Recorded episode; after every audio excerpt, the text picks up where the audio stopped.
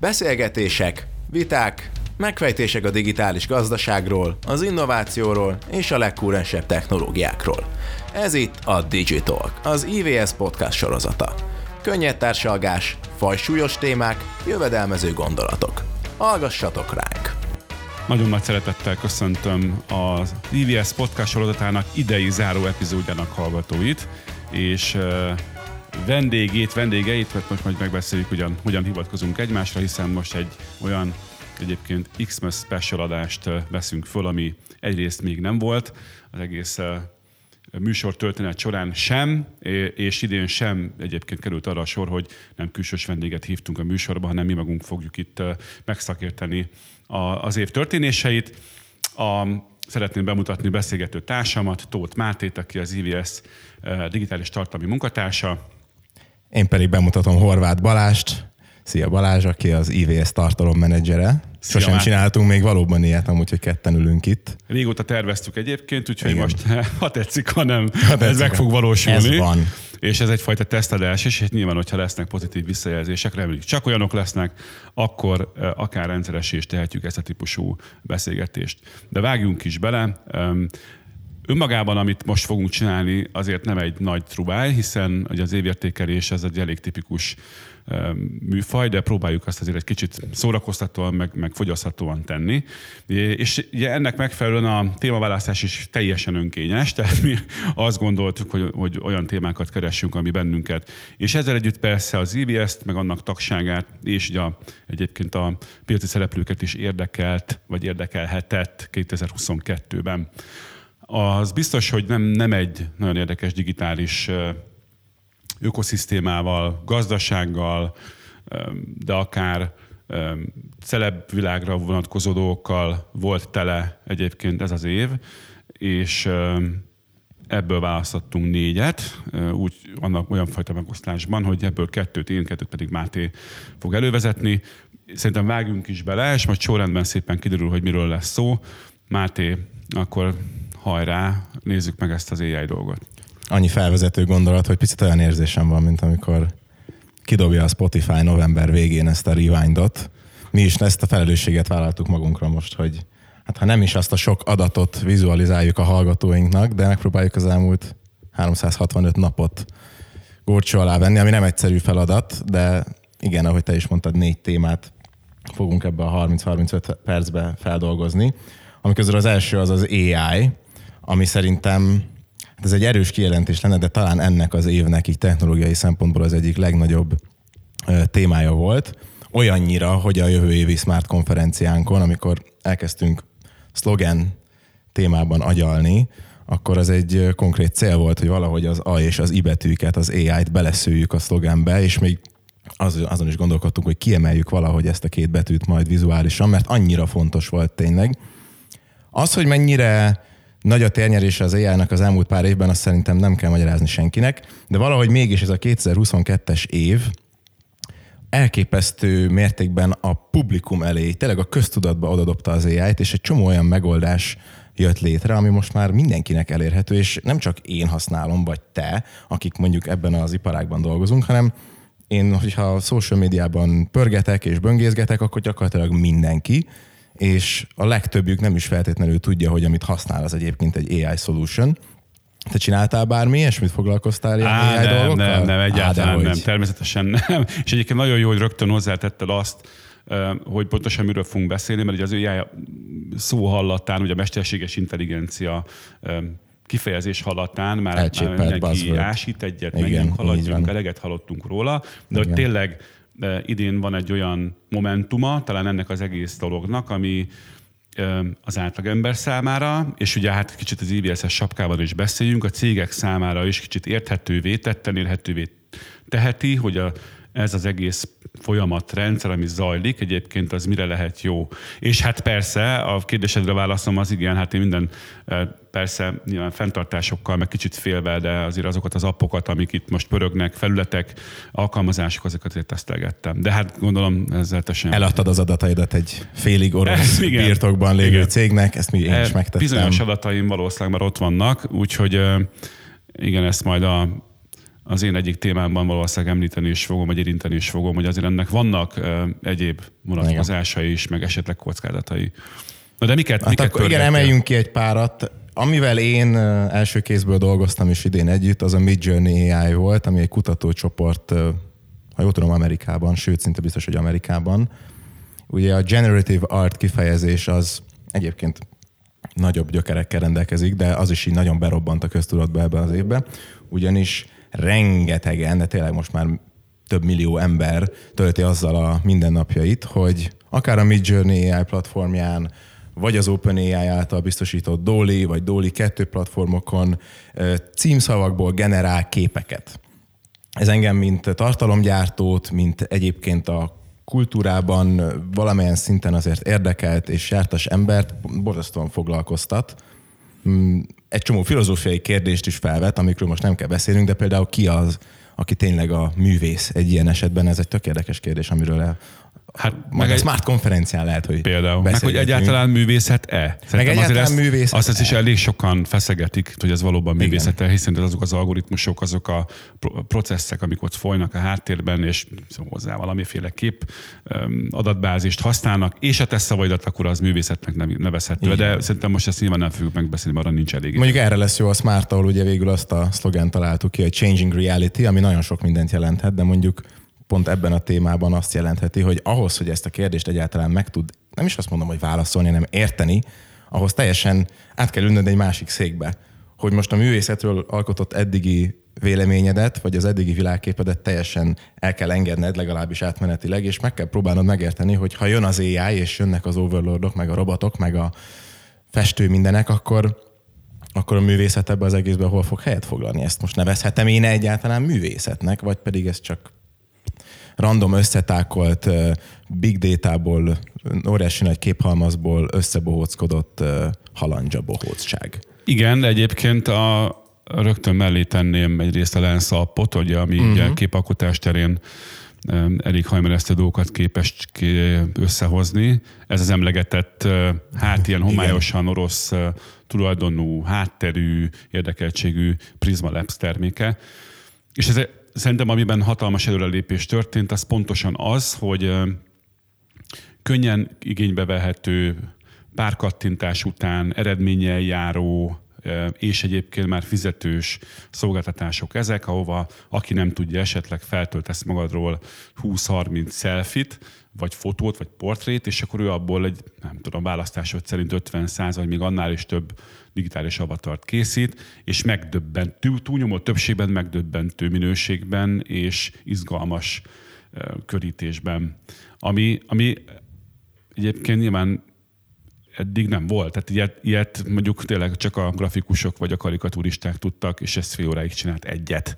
Ez pedig 30-40 perc alatt csinál százat. Igen, és igen. ha még egyszer berakod ugyanazt a 20 fotót, akkor megint 40 perc Így van. alatt egy újabb százat fog csinálni, és nem lesz olyan, olyan, mint a korábbi. És ez a fontos, ez a kreativitás, hogy képes már úgymond tanulni is a saját hibáiból, és ez mondjuk nem csak a képalkotásra igaz, hanem ott van a chat GPT, ami most jött ki egy két hete kb. az OpenAI-nak ez a szöveges válaszadó Sirie, hívjuk így, és valóban nagyon-nagyon jól válaszol, de visszakanyarodva egy picit a képalkotáshoz, néztem néha, amikor elmerülök a, a YouTube legmélyebb burkaiban, akkor dobál föl nekem mindenféle videókat, és pont néztem. Ezeket a, legtöbbet most nem mondd el, Ezeknek a, a sokat Igen, a legtöbbét nem szeretném most kifejteni, de pont néztem egy videót a, az agyról, és a, a, a professzor asszony mutatta, mutatta, hogy éppen akkor a különböző mesterséges intelligenciára, meg machine learningre alapuló szoftverek mennyire tudnak felismerni dolgokat, amik képeken vannak, és ez egy nem annyira nagyon régi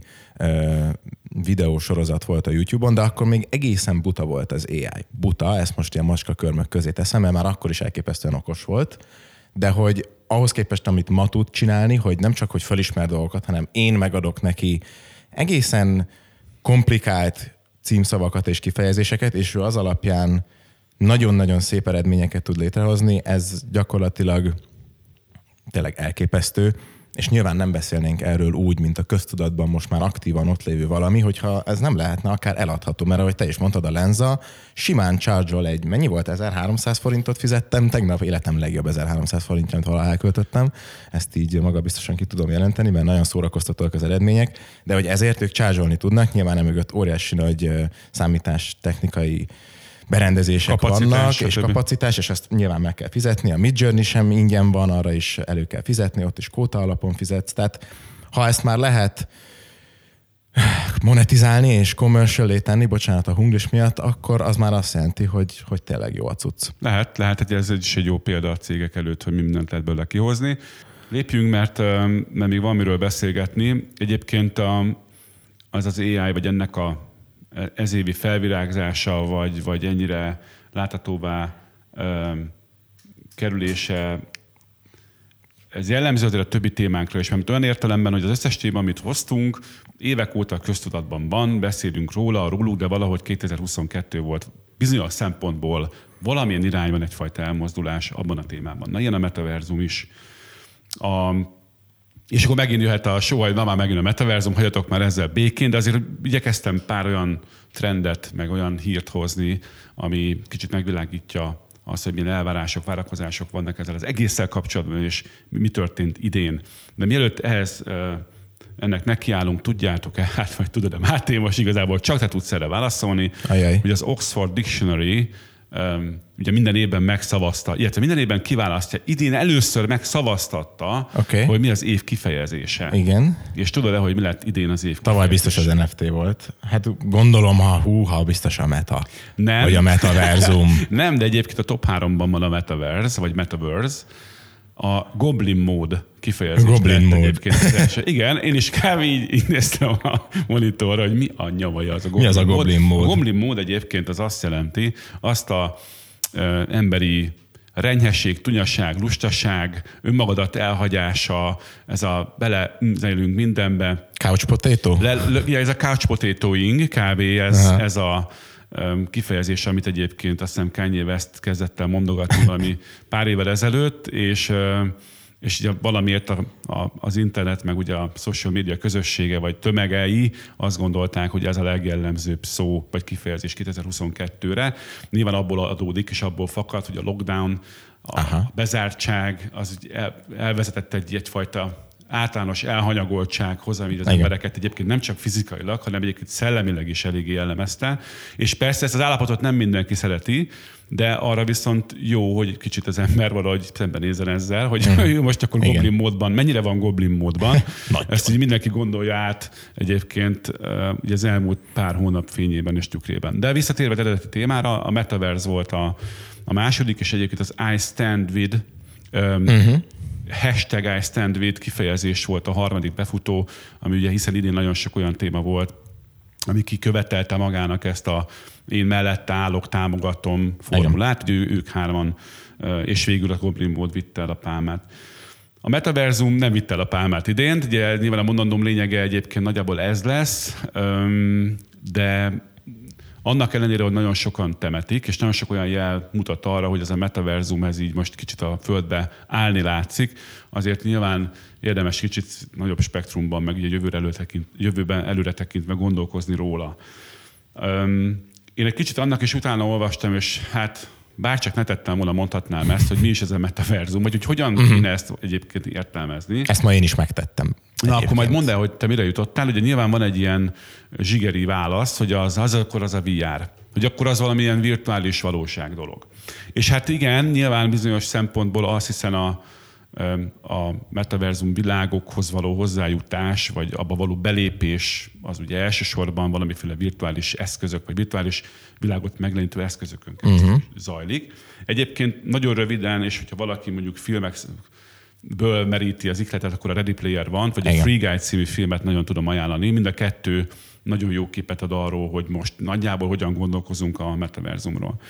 De találtam egy másik remek leírást, vagy, vagy igazából elemzést arról, hogy a metaverzum az mi, egy, méghozzá egy youtubertől, akit Andrei Zsiknek hívnak.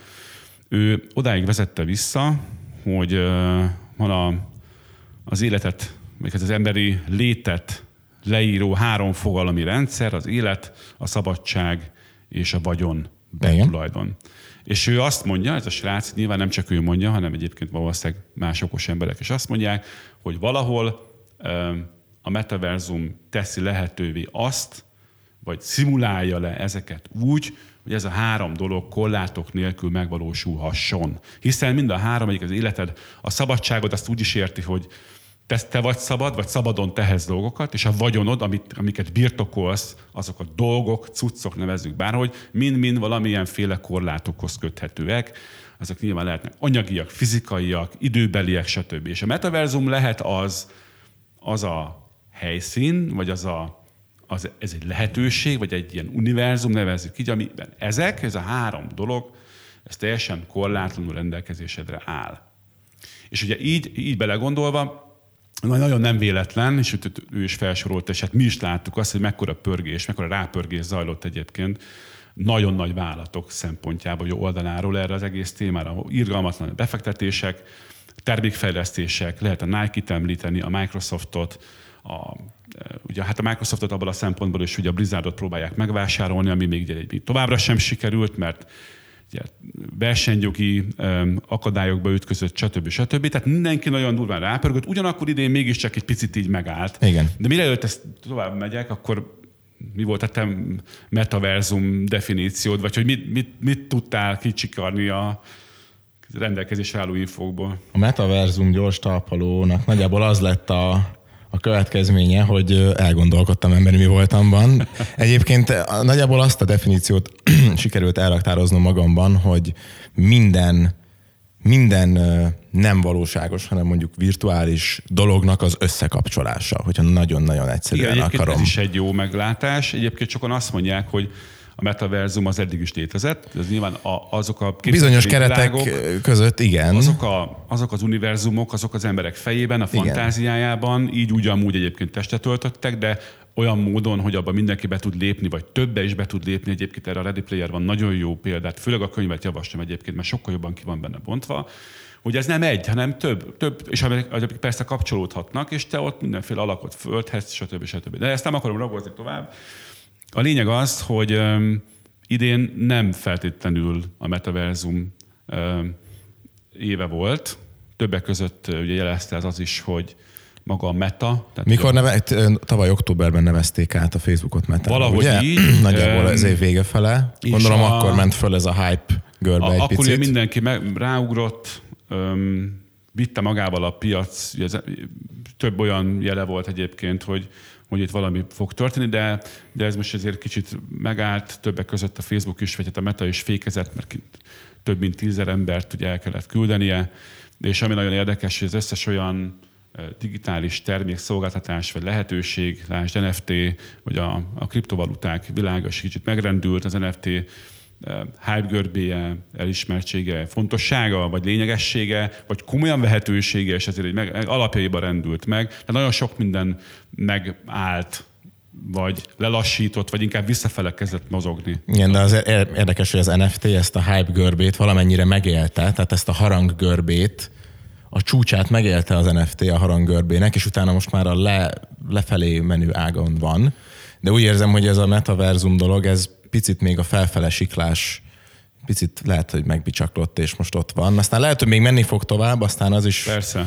Nyilván ehhez még most, amennyit én utána olvastam, egészen komoly technológiai ö, hátrányai vannak még annak, hogy a metaverzum tudjon működni abban a formában és minőségben, ahogy azt emberek elképzelik. Úgyhogy lehet, hogy emiatt is. De igen, én most azt érzem, hogy egy picit megállt ez a hype, és majd lehet, hogy nő, és akkor majd megyünk És ennek tovább. van, van, mi két hír gyorsan bedobok ezügyben, és aztán mehetünk tovább.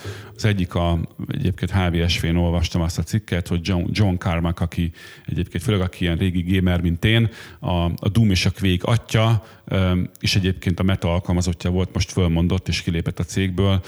Nyilván ő most nem azért lépett ki, mert hogy ez nem fog menni semmire, egyéb okok is vannak mögötte, de ők azok, akik a, az Oculus VR eszközöket fejlesztik, meg a VR uh-huh kaput gyakorlatilag ebbe a világban készítik, és hát azt mondta, hogy na jó, akkor így inkább saját projektjeire fog koncentrálni. A másik nagyon érdekes cikk, az, illetve egy inkább egy véleménycikk volt, az pedig a Jónap Rihártól olvastam, aki ugye... Már volt podcast vendég nálunk. Igen, egy podcast vendégünk is volt, és a Menta konferencián is volt vendégünk annak idején.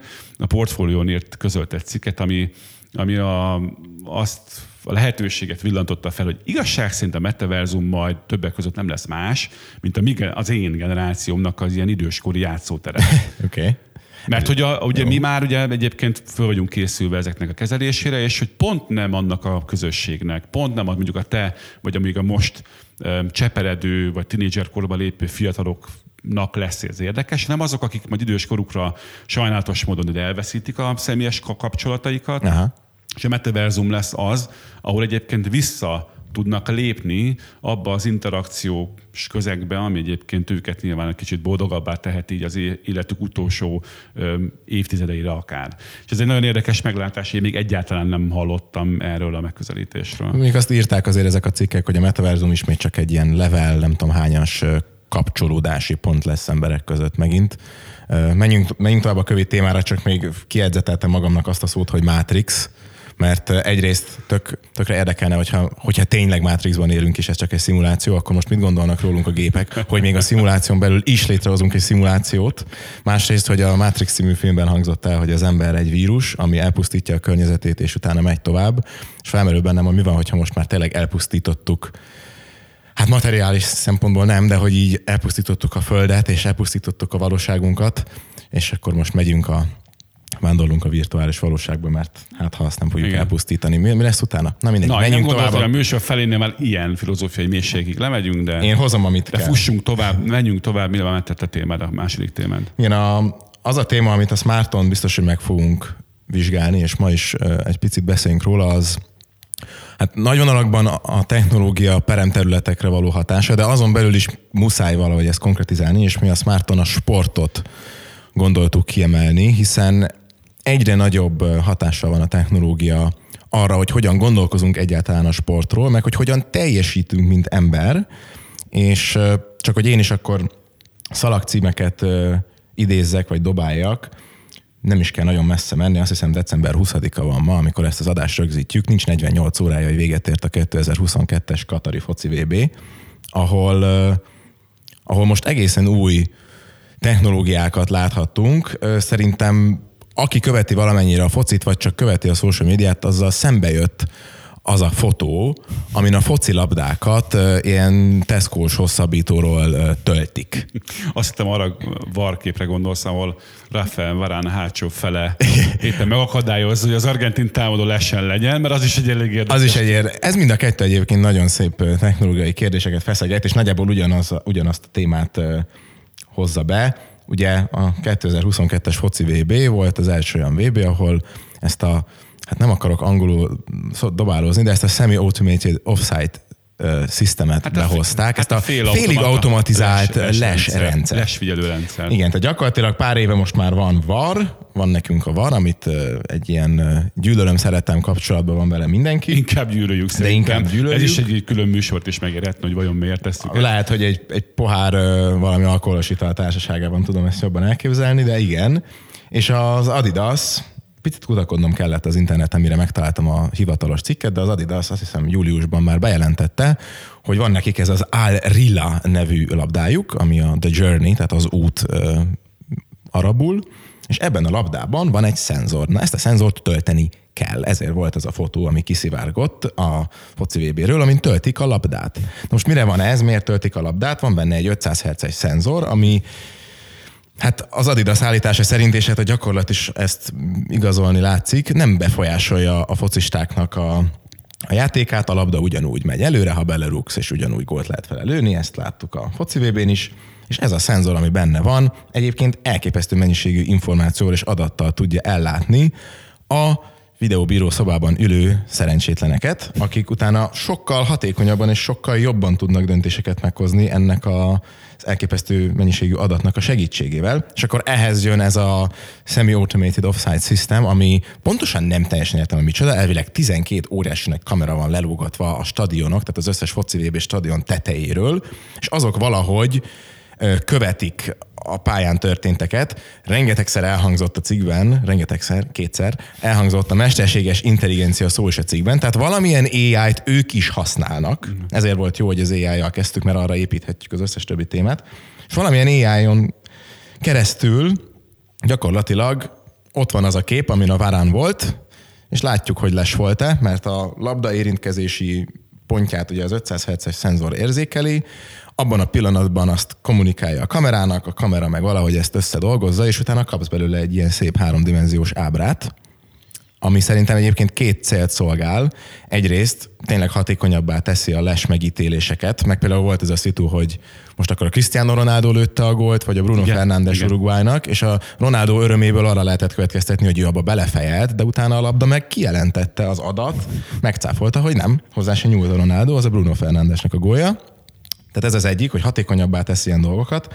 Másrészt a szurkoló élményt szerintem sokkal jobbá teszi, mert egyrészt jobban, nem tudom, van bennem egy pici ilyesmi, hogy egy műtétet nem bíznék egy robotra, ha mondjuk az életemről van szó, de azt, hogy les volt-e, azt nyugodtan inkább döntse el a kamera meg a technológia, mint egy idióta, aki vonalakat húzogat be a, a kis barszobában.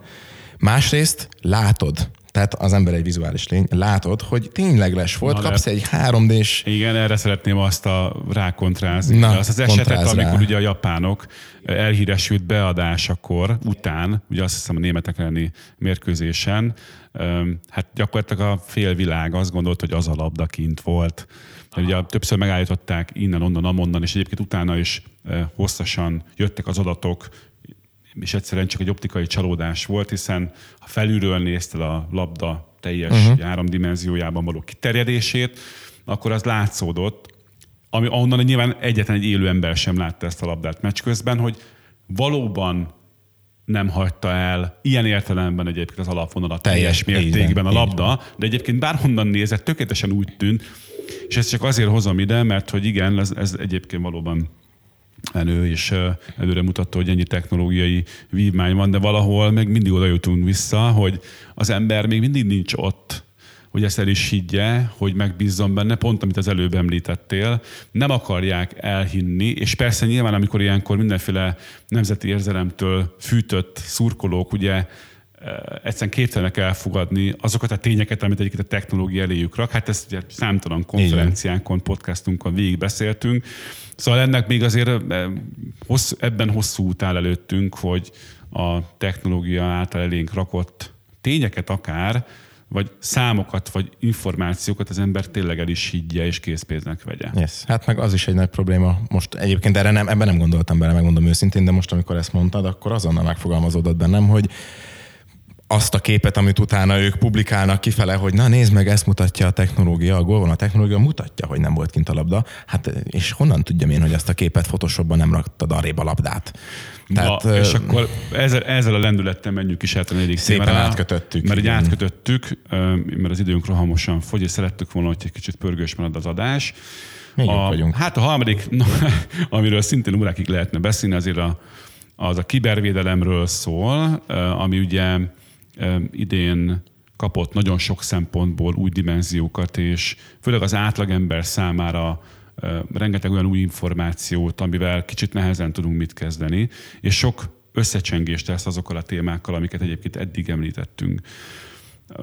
Én igyekeztem egy olyan eseményt, ez pedig ugye az Oroszország és Ukrajna közötti háborús konfliktus választani, amin keresztül egy kicsit tudunk erről beszélgetni, hiszen amikor arról, annak néztem utána, hogy milyen trendek vannak, nagyjából ugyanazok vannak, lesznek, ezeket gyorsan elsorolom, a, az úgynevezett zsarolóvírusok, a ransomware, eh, amikor ugye, titkosítják egy, cég adatait, és fizetnet kell, hogy feloldják. Igen. A, az IoT eszközök rohamos terjedése, és egyébként a felhő alapú technológiák veszélyeztetettsége vagy kitettsége és állandó téma, és az is lesz innentől kezdve.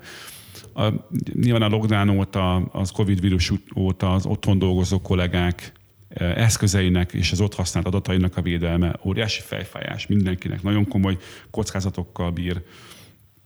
És eljutottunk oda, ahhoz a negyedikhez, vagy talán ötödik tételhez, ami a nemzetek közötti, vagy a nemzetek által támogatott, vagy nemzetek által úgymond szponzorált cyber támadások, vagy kibertámadások világa, vagy, vagy rendszere, ami gyakorlatilag a Oroszország és Ukrajna közötti konfliktusról is szólt. Hiszen, és erre utalnék egy egyébként idén megtartott uh, uh, munkacsoporti beszélgetésre itt az irodában, pont ahol mi ülünk, ahol szakértők és ugye a, a kiberbiztonsági munkacsoportunk vezetői beszélgettek erről szakértők bevonásával, és ugye hát ott az volt a nagyon-nagyon sok megállapítás közül. Talán az egyik legfontosabb, hogy most idén e konfliktus alatt vált egyértelmű mindenki számára, vagy nem is az, hogy egyértelmű, hanem, hanem letagadhatatlanná, hogy egy ilyen konfliktus esetében az csak, a, ami a felszínen látszódik, az ugye a jéghegy csúcsa, és valójában a kibertérben legalább olyan, ha nem áldázabb küzdelem zajlik,